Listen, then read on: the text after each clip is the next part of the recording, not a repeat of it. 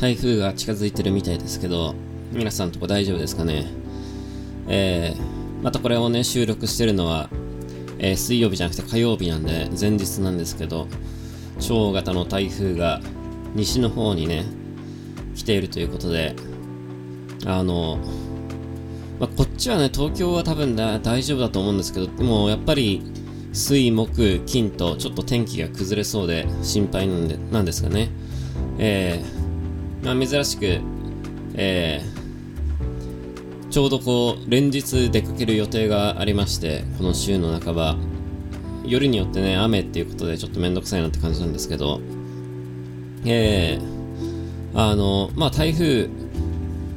なんかこう、ね、去年も散々、こう、台風には悩まされましたけど、ね、今年もついにこの季節がやってきたなという感じで、まあ、ちょっと進路もね、心配ですけど、あの、西の方に住んでる方はぜひ気をつけて、えー、っと、お過ごしください。えー、まあ、これ収録してるの火曜日なんですけど、今日もね、朝ものすごい雨降りましたね、こっち。ただね、それは台風の影響ではなさそうなんですけど、まあちょっと水木金と天気が心配だなというところで。だ、だけどね、あの、ライブが、えー、この週末にあるんですけど、どうもそこは晴れそうな感じでね、今のところ。まあ、それに関してはね、良かったなというとこなんですけどね。えー、早いもんでね、まこれ1週間、ちょっと前にこれやったような気がするんですけど、前回はね、まさかのこのマイクがね、マイクが機能してなくてね、あの、撮れなかったもんでね、この映像用の、えー、カメラでね、タブレットで撮ってるんですけど、このタブレットのカメラで、のマイクで、えー、撮ったやつをね、あの、すごい加工しまくって、えー、動画にしたんですけど、動画というか、あの編集したんですけど、やっぱなかなかね、大変でしたね。これ、去、先週ね、あれ喋ったのをやり直すのきついなと思って、なんとか、あの、カメラのね、音声データで、どうにかしたいなっていうところで、まあ、お聞き苦しかったとは思うんですけど、今日はね、いい音で撮れてると、えー、信じたいなというところで始めていきたいと思います。えー、と、なんか前回はね、あの、長くしちゃいけないいけないと思いながら、えー、めっちゃ長くなっちゃったんでね、でも今日こそはね、あの、行きますよ。30分で終わりたいと思います。えー、っと、うんと、えー、大荒れの中でどう生き抜くか、世界情勢が不安定な時こそ持っておきたい二つのものと。えー、このね、8月になってから、こう、まあ経済が、まあ結構荒れてまして、まあ、特に為替がね、やっぱ荒れてて、今ちょうどえー、これを収録してるときはまだギリギリ105円って感じなんですけど、まあ明日になったらこれどうなってるかわかんないですね。まあ、ものすごい勢いで下がってるか、え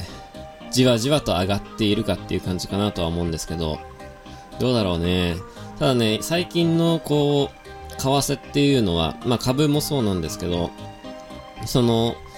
まあ一般の人がね、もちろんやるのもあるんですけど、その、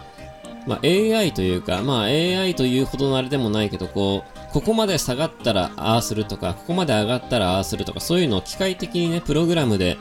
えー、取引をする人がすごい多いもんで、でそのせいでこう、一気にね、下に触れると、その、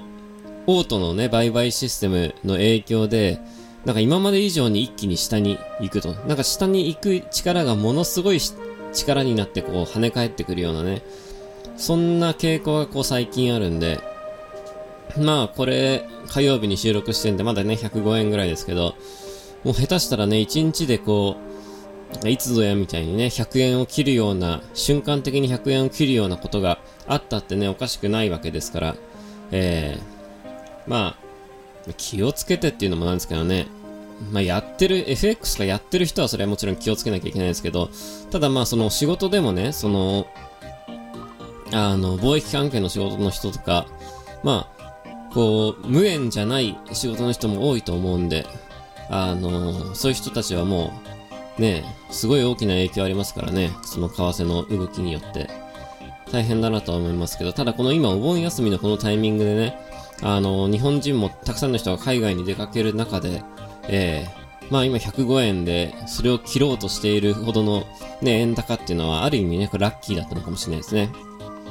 120円で海外行くのと105円で海外行くのって全然こう違いますからね。1割違うわけですからね。それって要するに、あの、海外旅行で何か物を買うときに1割安く買えるっていうのと、まあ同じようなもんですからね。それはまあ、結構な金額差になって、まあ、ね、何を買うかにもよりますけど、ブランド物のバッグとかうっかり買うようなね、あの、旅に出るのであれば、もうそれこそすごい金額の差が、えー、この円高によって出るわけで、まあ、このお盆のタイミングで円高でラッキーって思ってる人もね、たくさんいると思いますけど、えー、台風も近づいてるんで、海外旅行もね、ぜひ気をつけて行ってほしいなと思いますが、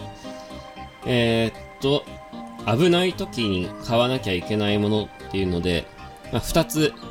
えー、ブログに書いたんですけど、まあ、1つがね、日本円。で、やっぱ昔からこう、経済が危ない時は、日本の円を買うと。日本の円を買うって、なんかこう、イメージしにくい人もいると思うんですけど、その通貨を買うっていうのはどういうことかっていうと、あの、早い話がその通貨に両替をするような、えー、イメージでいいと思います。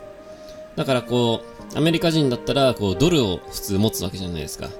ね、預金の通帳口座もドルで入ってるわけです。で、それを、まあ、円を買うっていうのは要するに、そのドルを、まあ、円に両替して持っておくと。そういうようなイメージです。で、こう、経済が危ない時はなんで日本円を買うかっていうと、まあ、それだけその日本の、あの、まあ、経済が安定してるからということです。で、その、日本の円にしとけば、まあ、その他の国で、まあ、急にね、紙切れになるようなリスクがあったり、すごい大変動するようなね、リスクが、まあ、あったとしても、日本円にしておけば、まあ、そんなに、こう、大きな変動もなく、で、日本の経済も安定してるんで、急に紙切れになるようなことは、まあ、絶対ないだろうということで、この日本の円を買うっていうのが、この数十年間の間の、世界のこう、なんかルールみたいな、ルールというか、定石というようなね、感じなんですけど、えー、それだけじゃなくて、えー、危ない時は金を買うと。で、この金っていうのは、あの、ね、あの、日常のさ、身の回りのもので金のものってそんなにね、持ってる人、まあ、いないかもしれないですけど、まあその、あるとしたらね、アクセサリー系で、ね、まあゴールドの、まあでも金ピカの指輪とか持ってる人もね、あんまいないかもしれないですけどね、日本だと。どうなんでしょうね。えー、じゃあ僕も身の回りで金、純金のネックレスをじゃあ持ってるかって言うと持ってないですからね。金の指輪とかね。持ってないですね、そういえばね。まあ、あるとして、金メッキぐらいだよね。で、結構ね、中国とかだと、のまだ、そのお金持ちは金を、この、周りにね、身につけるっていう文化がやっぱあるみたいで、その、iPhone とか、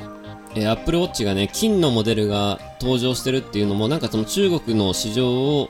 ターゲットにするためだったという話もありますね。ただその金っていうのは、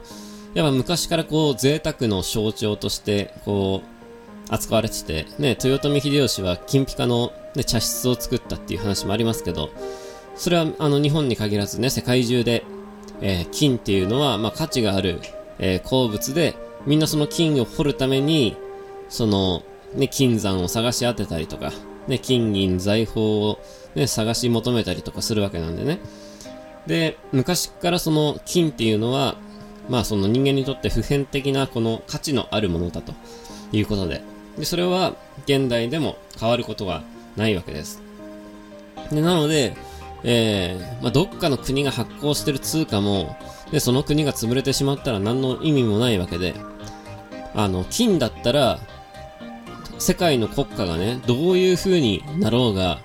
えー、その価値は失われるものじゃないということで、えー、持ってるもので、あの、金、金に変えておく方が、まあ、安心というかね、安全というか、まあそういうのもあって、こう、世界の経済が苦しくなると、金の価値も、ま、上がると。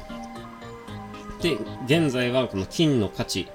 えー、っと、どっかに書いてあったっけな？あ、1g あたり、えー、5128円と、金の先物取引の価格が。で、これがどうやら過去最高値になっているということで、えー、それだけ今世界の人たちが、えー、と、この金をね、あの、買っているということの表れなのかなというふうにも取れます。まあ、先物取引の価格なんで、厳密に言うとちょっと違うんですけどね。あの、ただまあ、実際に金っていうのはここ数年ずっと高騰してて、あの、歯医者なんかでもね、金馬、ね、金馬とか銀馬とかいろいろ選択できますけど、なんか金馬の値段が非常に高騰してるんで、なんか昔金馬にね、する時のお金と全然今、金馬にするお金と全然違うらしいという話をね、聞いたことありますね。えー、まあそういう、そんなこんなでね、今なんかその日本円に関してもね、ちょっと心配な状況が続いてますけど、まあこの世界の経済がね、どういう風にちょっと落ち着くのか、えー、ちょっと心配なところではありますけど、あの、消費税が上がるタイミングでもあるんでね、この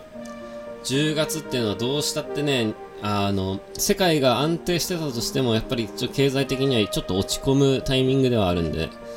まあこの消費税の増税の10月を乗り越えて、まあ来年の東京オリンピックで変なことが起きなければ、まあいいかもしれないけど、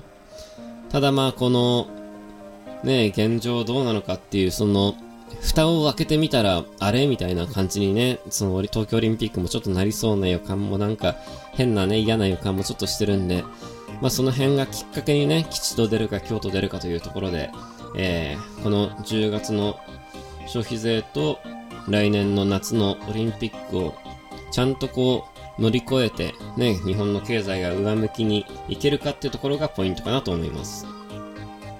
次。えー、地球上の最強の生命体、〇〇がすでに月面へ到達していたというロマンあふ、ロマンのある話と。えー、これ、クマムシというね、えー、いるんですよ、そういう生物が。これ、虫って書いてあるけど、昆虫じゃなくて、まあ、微生物みたいなちっちゃいね、あの、生き物なんですけど。で、このクマムシのすごいところは、あの、とても人間がね、生活できるような環境じゃない過酷な状況でも、こう、生き抜くことができる生命力を持っていると。で、あの、まあ、いろいろね、ブログにも書きましたけど、すごい暑くても大丈夫だし、寒くても大丈夫だし、めっちゃ乾燥してても、えー、真空でも生きていけるし、ものすごい高圧の状況でも生きていけるし、さらにはこう放射能が、放射線が溢れる場所でも生きていけるということで、もうものすごくね、強いえー、生命力を持ってる、えー、クマムシという生き物がいまして、でこのクマムシっていうのは、あの、寒眠状態っていうね、モードに移行することができると。で、この寒眠状態ってのは、えー、自分自身を、あの、干物みたいにね、乾かしちゃうと。で、えー、えー、干物みたいに乾かして、その後、水をかけると生き返るという、ね、そういう便利な能力なんですけど、えー、このクマムシを、えー、月面に送っていたことが、まあ、分かったという、えー、数千匹を乗せたイスラエルの探査機ベレシートに、えー、このクマムシをあの月へ送ろうとしたんですけど月面で衝突事故を起こしてしまって、えー、その後どうなったのかよくわかんないみたいですけど要するにまあもしね、そのクマムシのサンプルの入った、え、ものが無事であるならば、まあそのクマムシはね、さっきも言った通り、ものすごい過酷な状況でも生きていける、えー、生き物なので、月面でもクマムシが死んでない可能性があると。で、さらにこのクマムシ、えー、この探査機にはクマムシだけじゃなくて、地球に関する3000万ページ分の情報と、えー、人間の DNA サンプルが搭載されていたということで、まあ、将来ね、あの宇宙人がこう月面にやってきて、まあ、宇宙人じゃなくてもいいんですけど、えー、まあね、うっかりなんか地球が滅びちゃったりして、ね、人類滅亡とかしちゃったりして、で、またね、何万年だか、何千年だか経って、何億年だか経って、新しいこう生命体が地球で、えー、文明を築いて、ちょっと宇宙行ってみるかみたいな感じで宇宙行ったら、まあ、クマムシがいて、で、これ宇宙人じゃねえかと思っていろいろ調べたら、えー、どうやら昔地球にいた種族が、えー、月面に送ったらしいこの虫を、つって。ね、そんであの、ディスクがあって、えー、人間の DNA があって、まあもちろんね、その新しい生命体のね、知的生命体の人たちがそのディスクをすぐに読めるかどうかわかんないですけど、とはいえね、あの、こういうのってね、意外と、あのちゃんと研究すればね、宇宙語だってね、喋れるようになるわけですから、きっとね。そのディスクだってちゃんと研究すればね、きっと解読できるんですよ、そういう人たちは。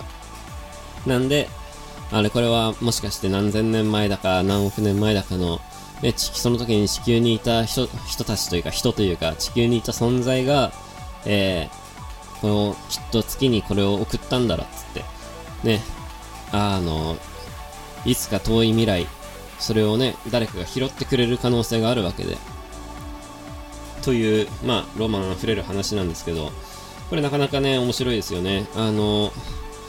こう月面に送るっていうのに、やっぱね、ちょっと興味を持っちゃうっていう。あの、前にね、あの、マテンロオペラが、あの、情報が月面に行くっていう話をね、あの、ブログで書きましたけど、それはあの、ウィキペディアの情報を、まあ、月面に、あの、送るという、あの、アメリカ版のウィキウィキペディアなんで、あの、英語で、英語ページなんですけど、僕らのと、あの、バンドのね、ちゃんと英語ページあるんで、えー、その情報もきっと一緒にね、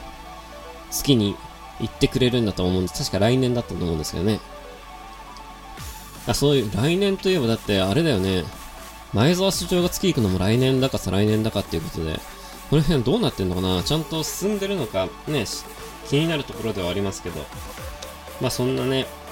なんか来年以降、ますますこの月に関するニュースが、えー、多く増えそうで、あの中国もね、今、月面開発、あの開発というか月面の研究をしてまして、えー、月の裏側に探査機を飛ばして、なんか研究してるっていう話もありますから、なんかこう月については、こう、ますますね、これから、まあ来年以降、新しい情報がどんどん飛び出してくるのかなというところで、個人的にもまた、え情報を追っていきたいなと思ってます。えー、次。機種変更は9月の方が得。えー、難しい機種変更のタイミングと。これね、あれなんですよ。だから僕もだからね、どうしようかなと思って、こう日々ね、考えているところではあるんですけど、えー、まあ、10月からね、ルールが変わるんです。日本は。えー、2つ変わります。1つは消費税が増税されると。消費税が増税されるということは、えー、まあ、極端な話、携帯代が高くなるということです。で、携帯電話を一括払いで買う場合、9月中に買えば、消費税8%で買えると。えー、10月になっちゃうと消費税が10%になるということで、まあ、2%の値段が上がると。で、今スマホ自体も、えー、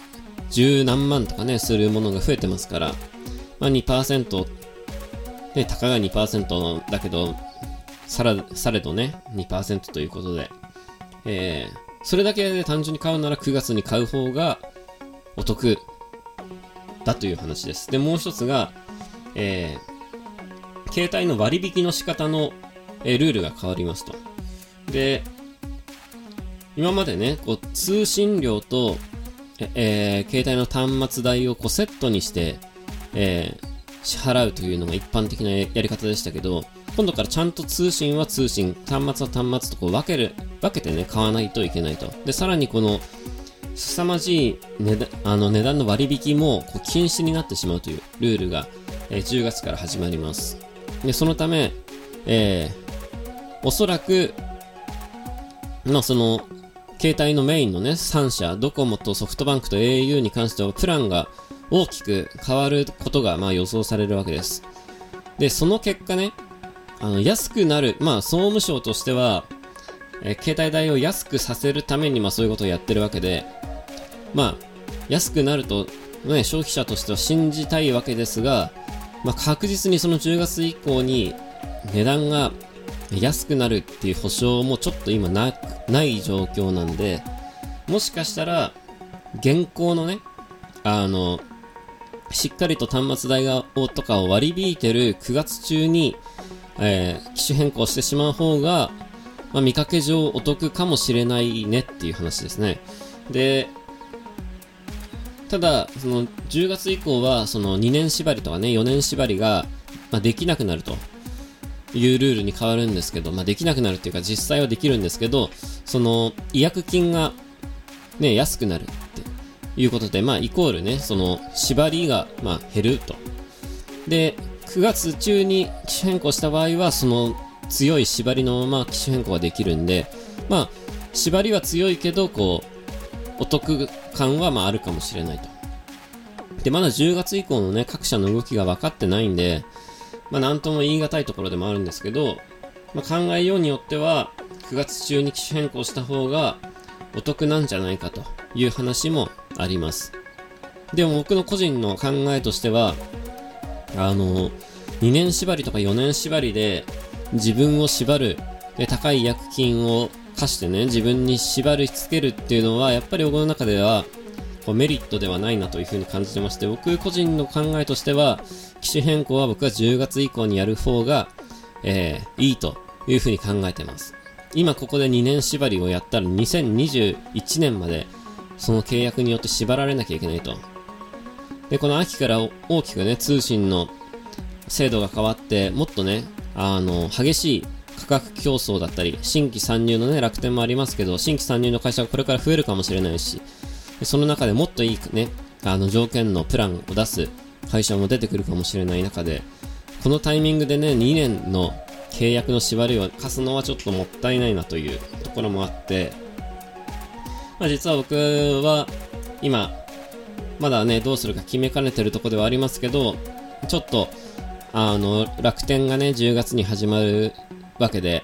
で、それがどんなプランを出してくるのかちょっと気になってるんで、まあ、9月にね、どうやら発表するらしいんですけど、まあ、その動きを見つつ、えー、機種変更というか、えー、スマホ2台持ちみたいな感じでやろうかなっていうのが今の自分の中の、えー、考えなんですけど、まあその辺はね、また、えー、9月にいろんな情報が明らかになると思うんで、まあその辺を見つつ、ブログな、ブログなどで紹介していきたいなと思ってます。で、まあこのスマホ絡みの話なんですけど、えー、折りたたみ iPad 開発中と、アップルがね。で、そもそもこの今年は、もうちょっとね、こう、折りたたみスマホが、こう、もう少し話題になるような予感もしてて、まあ去年から、こう、ブログでも紹介したりはしてたんですけど、残念ながらね、えー、サムスンが出した折り折りたたみのスマホが、まあ、あんまり調子が良くなかったと。で、すぐ壊れちゃうと。で、販売中止になっちゃったわけで、えー、今年の9月には、9月だったかな秋ぐらいからは、そのファーウェイがね、新しい折りたたみスマホを出すんですけど、まあ、残念ながらそれも、えー、日本で販売することはなさそうと。えー、まあ、中国での展開になるんでしょうけど、こう、ね、そのサムスンとファーウェイっていうのはやっぱりこう、スマホのメーカーとしてはものすごく強力な2つではあるんですが、まだそこがね、こう日本でちゃんと折りたたみスマホを出せるような状況じゃないと。で、さらにはこう、サムスンがちょっとこけてしまったことで、ファーウェイ、ファーウェイもちょっと慎重になっているような感じもね、しますけど。まあその中で、まあアップルが、やっぱ折りたたみの iPad を出すと。これが2021年だったかな。2021年までに出すみたいな、ね、ニュースがありました。これもね、あのなんだかんだでね、やっぱりまだこう折りたたみスマホの、ね、トレンドが今年来ると、ね、思ってましたけど、まあ実際来なかったわけですけど、じゃあもうなくなるかっていうと、まずそういうわけでもないなというところで、やっぱこの2020年代はこの折りたたみのね iPad というか折りたたみのスマホが一つこうキーワードになる可能性はあるのかなと、えー、思います。これね、あのー、まあ、そのスマホの折りたたみがあった時に、まあ、買うかっていう話なんですけど、これはまた難しいところでですね、まあ、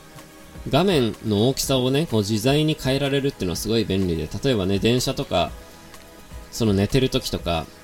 ね、そういう時は別にね、多少ちっちゃい画面でいいんですけど、なんかこう電車でもこう、立ってる時はちっちゃい方がいいけど、座ってる時は iPad の方がいいとかね、なんかこう、状況によってこの必要なサイズっていうのはやっぱ変わるわけですよ。スマホのね。で、確かに折りたたみスマホがもしあれば、なんかこう、動画見たいときはでっかい画面で見て、ね、メール打つときはちっちゃい画面でね、さささっと返してとか、いうところではなんかいいような気はしますけど、でもまあ、値段、まあ値段にもよるっていうところもあるけど、発売したらじゃあ速攻買いますかって言われるとね、僕は多分買わないと思うんですよね。やっぱりまだそこまで、なんか Apple Watch が出た時はね、こう自分の中で、こう、これがあれば、いろんなことが、なんかいろんなことが変わるという確信があって、アプローチを速攻買ったんですけど、あの、初代が出た時にね。で、折りたたみスマホに関しては、まあ、そこまで自分の中でまだ、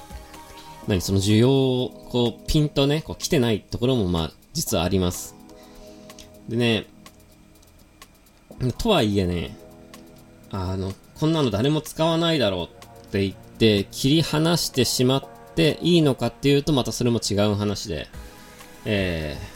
ー、まあちょっと昔の話をしますけど、えー、2000年の11月にね、えー、シャープの、えー、SH04 という機種が、えー、発売されました。で、この機種、何がすごいかって、カメラがついてる。ね、携帯にカメラがついてる。で、そのカメラで写真を撮って、それを誰かに送ることができるという、でそういう機能がついてました。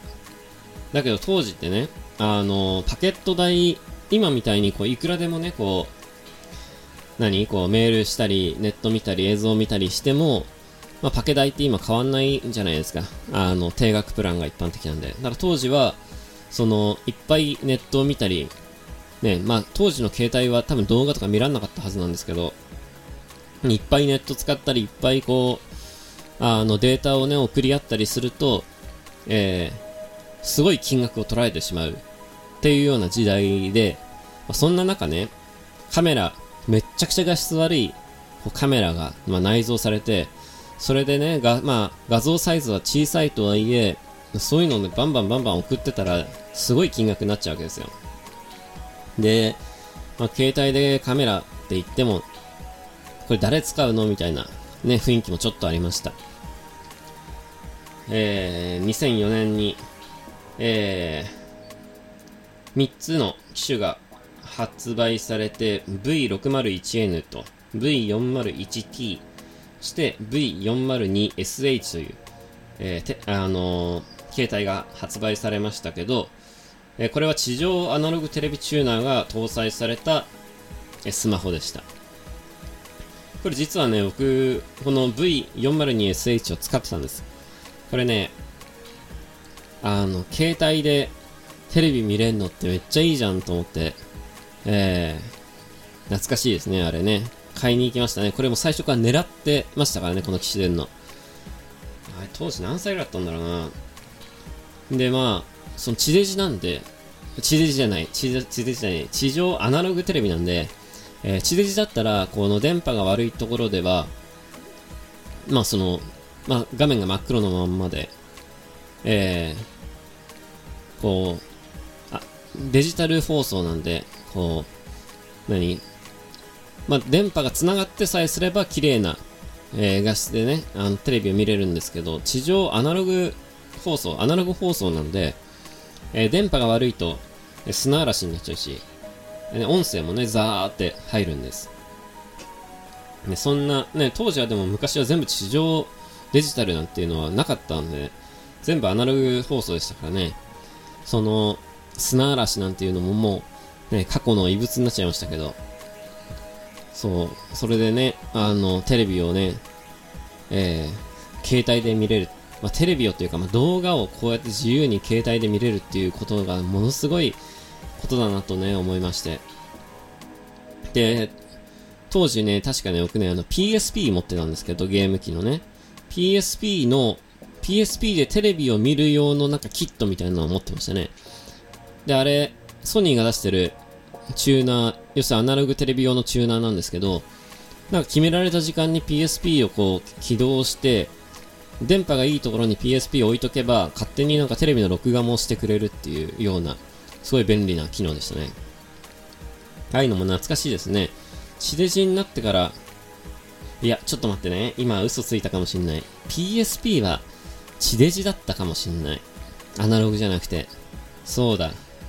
そっか、そういう風に考えてると、そもそも地デジっていうのはだから、あれだよね。そのワンセグが登場したのも、が、地デジ化のちょい前ぐらいだったんで、確かその、ワンセグっていうのもその地デジの、あの、電波の一部を使ってやってるはずなんで、まあ、そう考えると、あの頃じゃないね、時代はね。そっか。あの時は確かそう、地デジの放送、っていうかまあ、ワンセグの放送を PSP が勝手に録画してくれるっていう、なんかすごい面白い機能もついてましたけど、当時はやっぱりね、通信で、ね、今だったらね、あの、まあ、TVer とかもあるし、まあ、YouTube もあるし、えー、ネットワーク経由でね、動画を見るっていうのが当たり前な時代ですけど、当時はね、ネットワーク経由なんかでデータなんか見、あの、動画なんか見ちゃったらね、ものすごいこうパケ代を取られるようなね、時代でしたから、あの、映像を見たいときはそうやってね、ま録画、直接録画するっていうのが一般的だったかもしれないですね。もしかしたら。そう。なんか地上波、アナログのチューナーがついた、このテレビもね、使って、確かね、これでね、これだっったと思うんですよね。みんな持ってる人がすごい少なかったんです、当時、このアナログテレビが見れる。で、当時はまだワンセグも多分なかったと思うんで、えー、何かがあった時の、やっぱ情報を得られるっていうことがすごい便利だなと。で、それは、まあ、今はね、何か起きたらネットで全部見れますし、あの、ワンセグ放送、まあ、iPhone 使ってる人や、その海外のね、スマホを使ってる人も今すごい増えてるんで、あの、ワンセグが見らんない人もね、多いですけど、やっぱりこうテレビとかラジオっていうのはそういう災害時ってすごい重要な情報源で、でも確かね、これ記憶違いだかもしんないですけどね、どっかで大きな地震が起きて、地方でね、で、その時に確か一緒にいた人がそこの地方の出身の人で、僕のテレビを使って、その地震の情報をこう見たような記憶があります。あの時何人かで。だからね、やっぱね、こう、情報っていう、なんか、昔はね、ラジオを持ち歩く人って結構多かったと思うんですけど、その、カセットテープのウォークマンでもね、なんかラジオ付きのものとかもありましたからね。ただ最近はやっぱりこう、情報は全部ネットでやっぱ見る、あの時代なんで、そういう持ち運び用のね、ラジオとかテレビとか使う人すごい減ってるとは思うんですけど、まあ、そういう意味でね、あの、携帯で、えー、そのテレビを見られるっていうのはね、なかなかね、当時としてはね、面白い、面白いなとね、思って僕は結構見てたんですけどね。まあ、残念ながらアナログチューナーっていうか、そもそもあの地で、地で、地デジ化が進んで、ワンセグが進んで、もうアナログで何かを見るっていうことがね、すぐなくなっちゃいましたから、えー、機種としてはすぐ廃れてしまいましたけど、えー、面白いなと思って、当時はね、楽しんでました、テレビを。で、やっぱね、こう、ただこのテレビに関しても、さっき言ったね、あのカメラ付き携帯に関しても、結構ね、否定的なやっぱ意見が多かったんです、当時。で、この、誰がそれ使うの？みたいなね。そんなのいらないから安くしろよ、みたいなね、意見がやっぱ多いわけですよ。で、これはきっとね、この折りたたみスマホが登場するときもね、絶対その話出ますよ。これ iPhone がマジで折りたたみ出したらね、間違いなくこれ掲示板荒れますね、これね。これ、そんなのいらないから安くしろよって絶対誰か言うと思う。で、えー、と、まあでもどうしてもね、これはね、何か新しいものを始めるときはね、そういう懸念がこう付きまとうもので、えー、れどうしても避けられない。で、まあ全然 IT とね、関係ない人なんですけど、えー、アメリカで活動したアイルランド出身の牧師さんがいまして、えー、ジョセフ・マーフィーというね、えー、この人が言ってるのは、えー、人間の心は放っておくと9割は否定的な方向に傾いてしまいますと。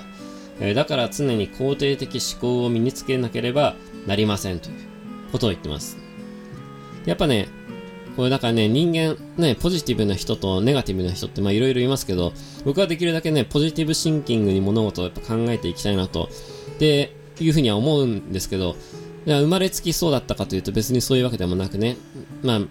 皆さんが、皆さんがどうかとわかんないんですけど、確かにね、世の中のほとんどの人はまず否定から入るわけですよ。ね、できる理由よりできない理由をこう探してしまいがちなわけです。で、それは、もしかしたらね、自分もそうだったと思うんですよね。で、やっぱ昔、ちょっとね、生きがってる時とかね、すぐなんかね、周りのものを否定したりね、えー、周りのものをこう見下したりするような時期もありましたけどね。若い時はね。でも今はね、もう考え方は180度改めて、えー、もう世界の全てに感謝とリスペクトを持って、えー、暮らしてますけど、ね、全てをあの肯定してあげたいと。で、できるだけ自分の口からだったり、じゃ自分のこの、まあ、ブログも含めてね、自分の発言に、できるだけこう否定的なことを書いたり、ネガティブなことを書いたりはしたくないなという、えー、気持ちがありまして、えー、極力ね、あの、プラス思考でね、いきたいと。なので、今回の折りたたみスマホに関しても、えー、プラスでいきたいんですよね。だから、こう新しいね、こう、スマホが出て、まあ、折りたたみで、誰使うんだっていうのもあるあると思いますけど、僕はその中でね、できるだけこう、これを使えばあれができる、これができるとね、プラスなことを、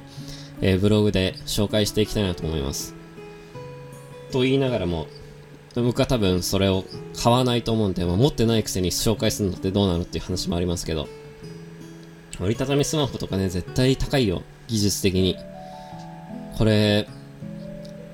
多分ね、だから下手すると20万近くいくんじゃないかなっていう懸念がありまして、いや、スマホ、いくらなんでもスマホに20万は絶対無理よ。だって、このまま上がってったらもう車買えちゃうじゃんみたいな金額にね、なってくもので、しかもね、そのスマホ一生使えるわけじゃないからね。持ってこう3年4年とかでしょ？それで20万って、だって言ったら、まあ、ぶっちゃけ今のね、現在の10万超えっていうのもね、やっぱね、僕の感覚としてやっぱ高いような気がするんですよね。なんで、このスマホの高騰化をどこで止められるかっていうのもね、この新しい技術が、まあ、入る中での一つのポイントにはなるのかなと思いますけど。ま